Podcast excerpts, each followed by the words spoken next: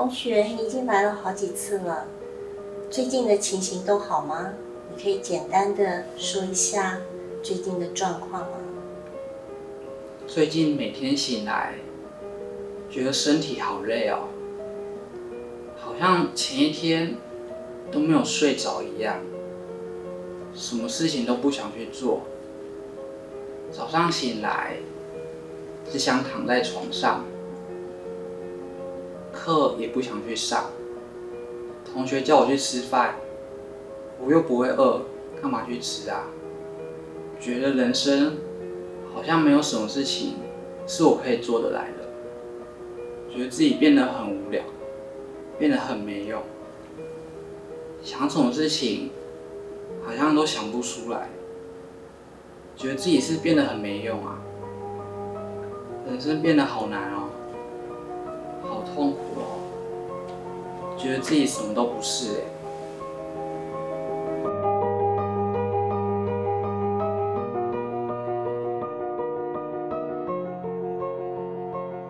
那么我们刚才听到的哈，这位同学对自己状况的陈述啊。啊，会让我们呃怀疑他很可能是有这个忧郁症的这样的一个状况哈啊，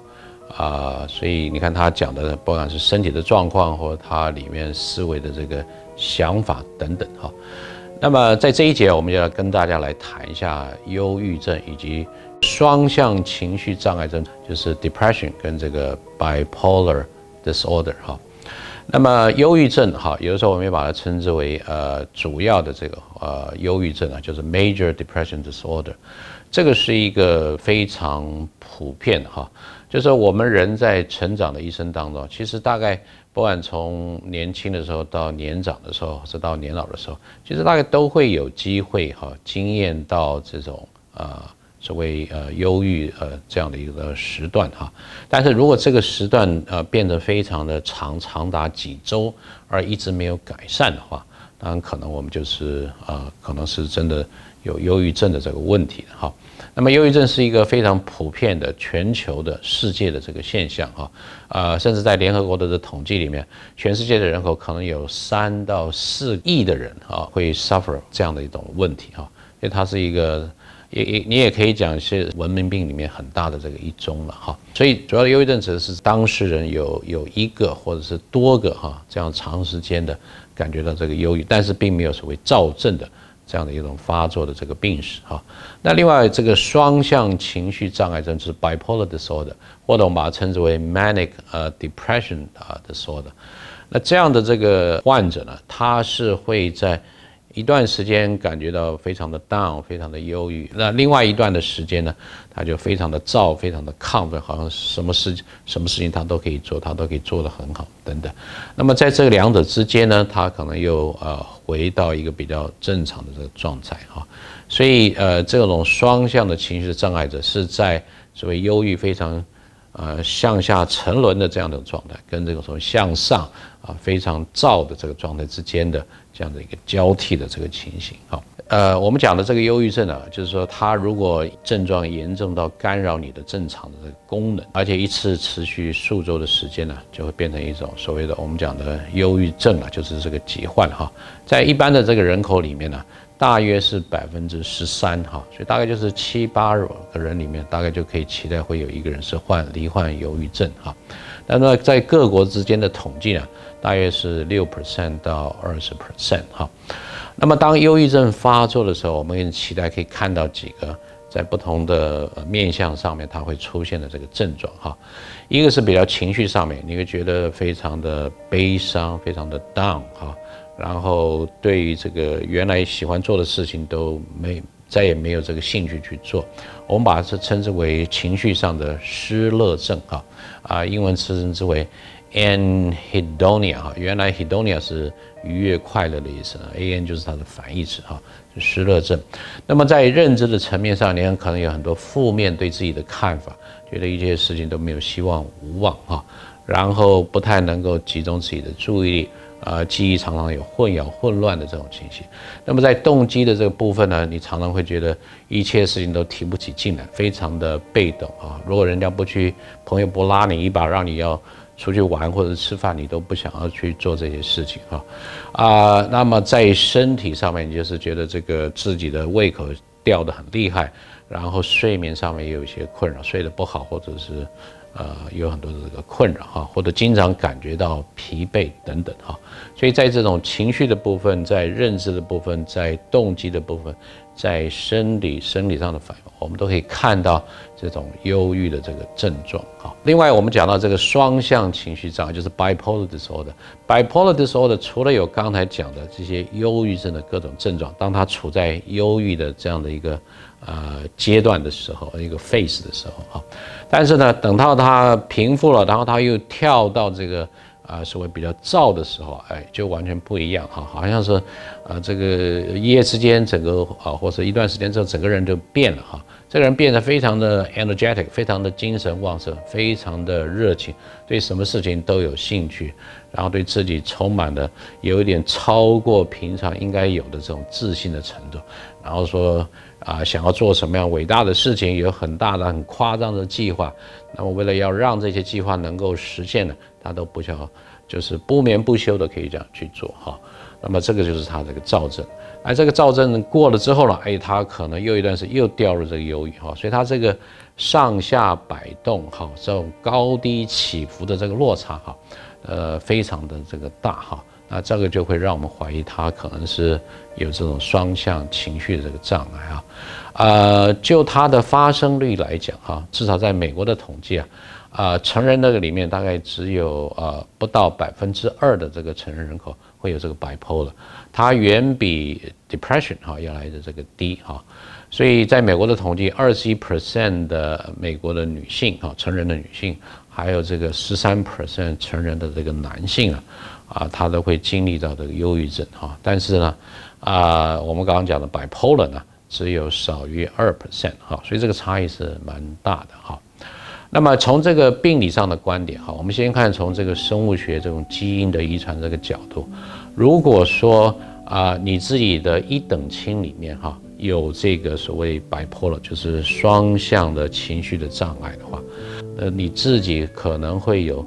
呃，产生这种双向情绪障碍的几率也会高于哈一般的这些人口五到十倍之多哈。那另外这个啊，我们对于呃双向情绪障碍的这种呃双胞胎啊同卵双胞胎的这个研究也会发现，双胞胎那么如果有这个 bipolar，就是其中有一个有的话，那另外一个哈会有的几率啊也比一般的人口哈高达四十五到七十五倍哈之多。所以这个 bipolar 它有一个很强的基因的 component，那 depression 呢大约是两到四倍之多哈，那也意味着它有一个很强的基因遗传的这个成分哈。那么在神经的这个传导介质上面，我们会发现，呃，它有很多这些所谓单胺类的这些传导介质哦，包括。啊，norepinephrine 就是正肾上腺素，或者是 serotonin 好，这个血清素，或者是 dopamine 这个多巴胺，那这几个重要的单胺类的神经传导介质，在这个忧郁症或者是双向的这个情绪障碍的人啊，他都有一些异于这个常人。那这些这些异常的情况哈，这些这个呃。传导介质都跟我们情绪调节的脑区，譬如说这个下丘脑 （hypothalamus） 的部分都有关的。所以我们常说这个 depression 或者是 bipolar，它是一个 affect 或者是一个 mood 的这个 disorder 哈，跟情绪的调节非常有密切的关系。那么脑造影的研究让我们看到，通常这种呃忧郁症或者是双向的这个障碍的人，他的前额叶，尤其是他的扣带回的部分。有这种萎缩，或者说它的这个整个的代谢的活化程度比较低的这样的一个情形啊，相较于这个正常，那这个通常就是说，你可能在这些呃比较边缘系统管情绪的区，它可能活动很大的时候，你却没有办法利用这个前额叶啊来去调节或者是来去抑制这个过分活化的边缘系统的这些功能。那么从认知的观点哈，呃，知名的研究忧郁症的心理学家啊，Aaron Beck，他就说，大概我们可以看到三个面向，一个就是说，忧郁症人对自己持的非常多负面这个想法，那么他在自己现在的这些经验也有很多做这个负面的啊这样的一种评价哈，对于未来啊也保持的比较悲观、不乐观、非常负面的这些期待哈。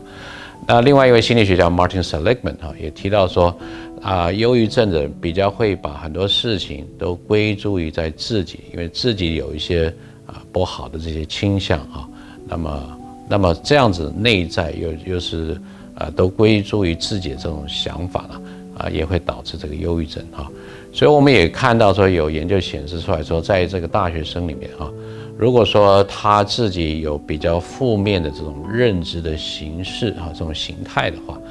他相较于比较一般的这个同学，我们呃发现他几乎有大高达百分呃七倍的这个几率啊，可能在他这个大学生活中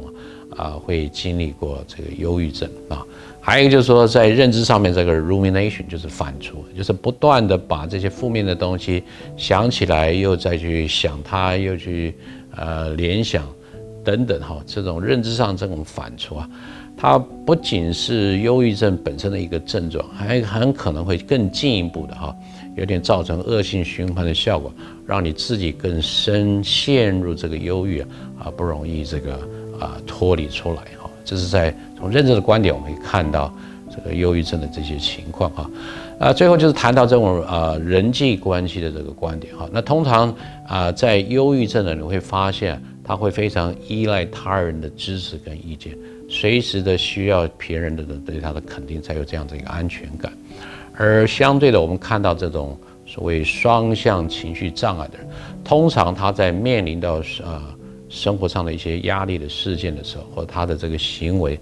呃，跟他在家人的互动啊，经常会发现，通常家人不是非常的支持他，非常的，通常是非常对他很有批判性，非常的呃这个敌意，或是夸张他，呃家人对他的负面的看法。那这些啊，都会促使在双向这障碍的在面对一些生活压力的事件的时候。就可能掉入到这种白剖了哈，这种躁郁症的这个情况。